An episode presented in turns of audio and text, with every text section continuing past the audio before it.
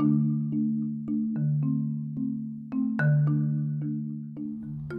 Welcome, traders and friends. I'm Elisa Levinson, and this is Are You Green, a bi weekly overview of the market, top news, and my personal swing trades. Today is Friday, March 5th, and it has been an exciting day. We saw a grind down this morning. I thought it was going to be red, but then it did bounce, and it's been green ever since. In fact, at the close of the market, we were at session highs, and the rally there was nothing to joke about. The NASDAQ is now up over 1.7%. Dow ended up up over about uh, 2%. S&P 500 ended up over also 2% and the XX, and the XLK technology sector is also up over 2%. This end of the week marks the first positive week for the S&P 500 in the past 3 weeks. And the question everybody wants to know, are you green in your personal accounts?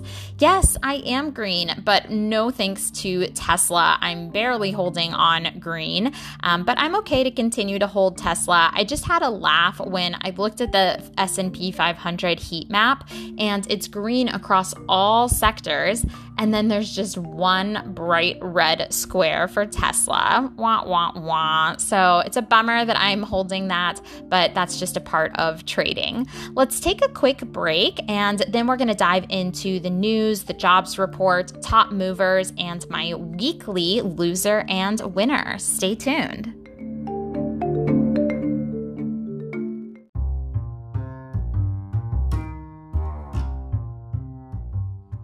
Welcome back. Today was a busy day for news around the economy, and there is just so much speculation floating around out there as we received the long awaited February jobs report. First, I want to dive into some of the data. The February payroll was up by 379,000 jobs, which did sound like a lot. It was more than the 200,000 estimated. But if you really look into the sectors, 350,000 of those jobs were just in leisure and hospitality.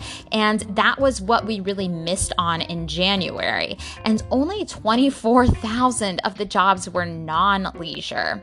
And then we also saw large job loss in goods production and construction jobs. But unemployment was expected to be 6.3%, same as January, and, um, and it actually came in as 6.2%.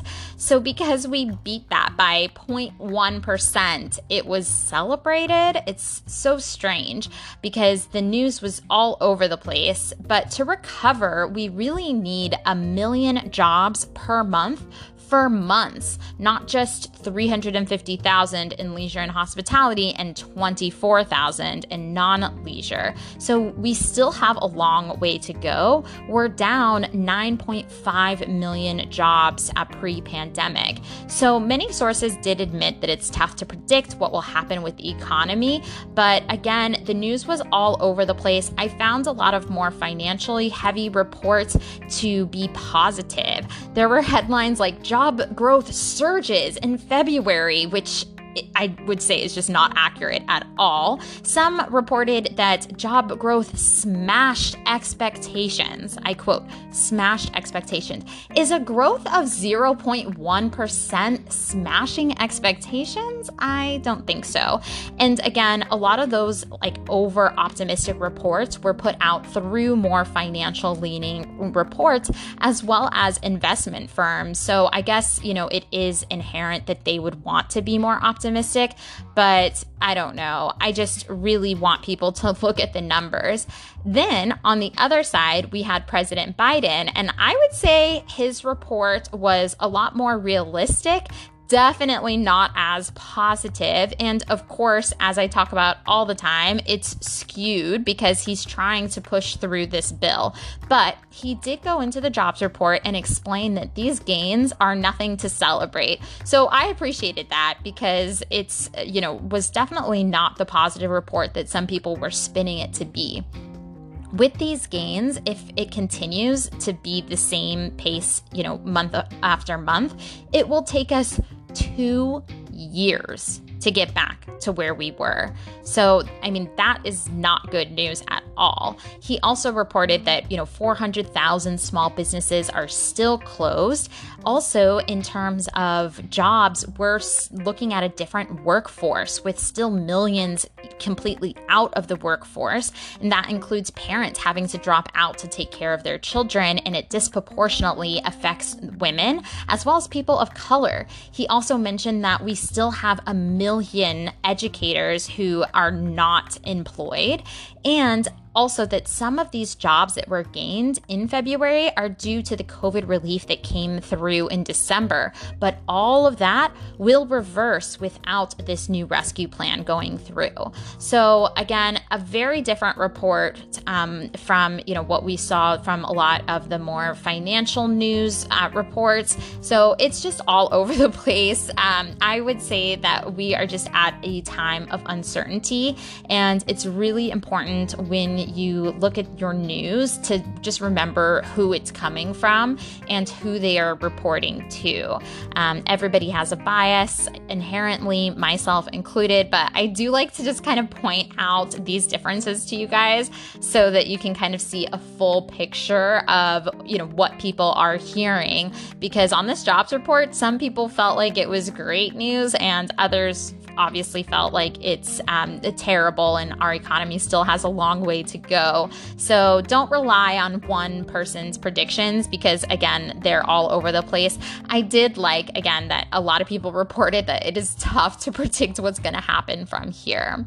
The cruise lines are also hurting, even with the job growth coming through in leisure and hospitality. So much of the industries are, again, in a really tough place, and it's starting to hit the cruise lines very hard as they're losing equity um, because they are losing their cash, they're losing liquid- liquidity. So, what they're having to do is um, basically refinance in a way to raise more of more cash through stock. So, you know, the Norwegian cruise line NCLH is now down more than 12% upon this news, and all of the cruise lines are down because people are seeing that they are experiencing this problem with cash. And even Norwegian, which had reported, I think it was, wow, it was way back in, you know, this summer that they were doing great. It's now, you know, not looking as good.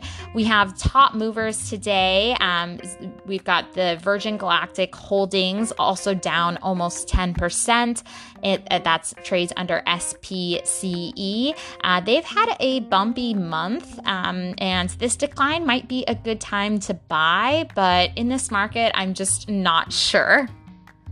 Notable gainer this day uh, was Purple, that's PRPL, up almost 28%.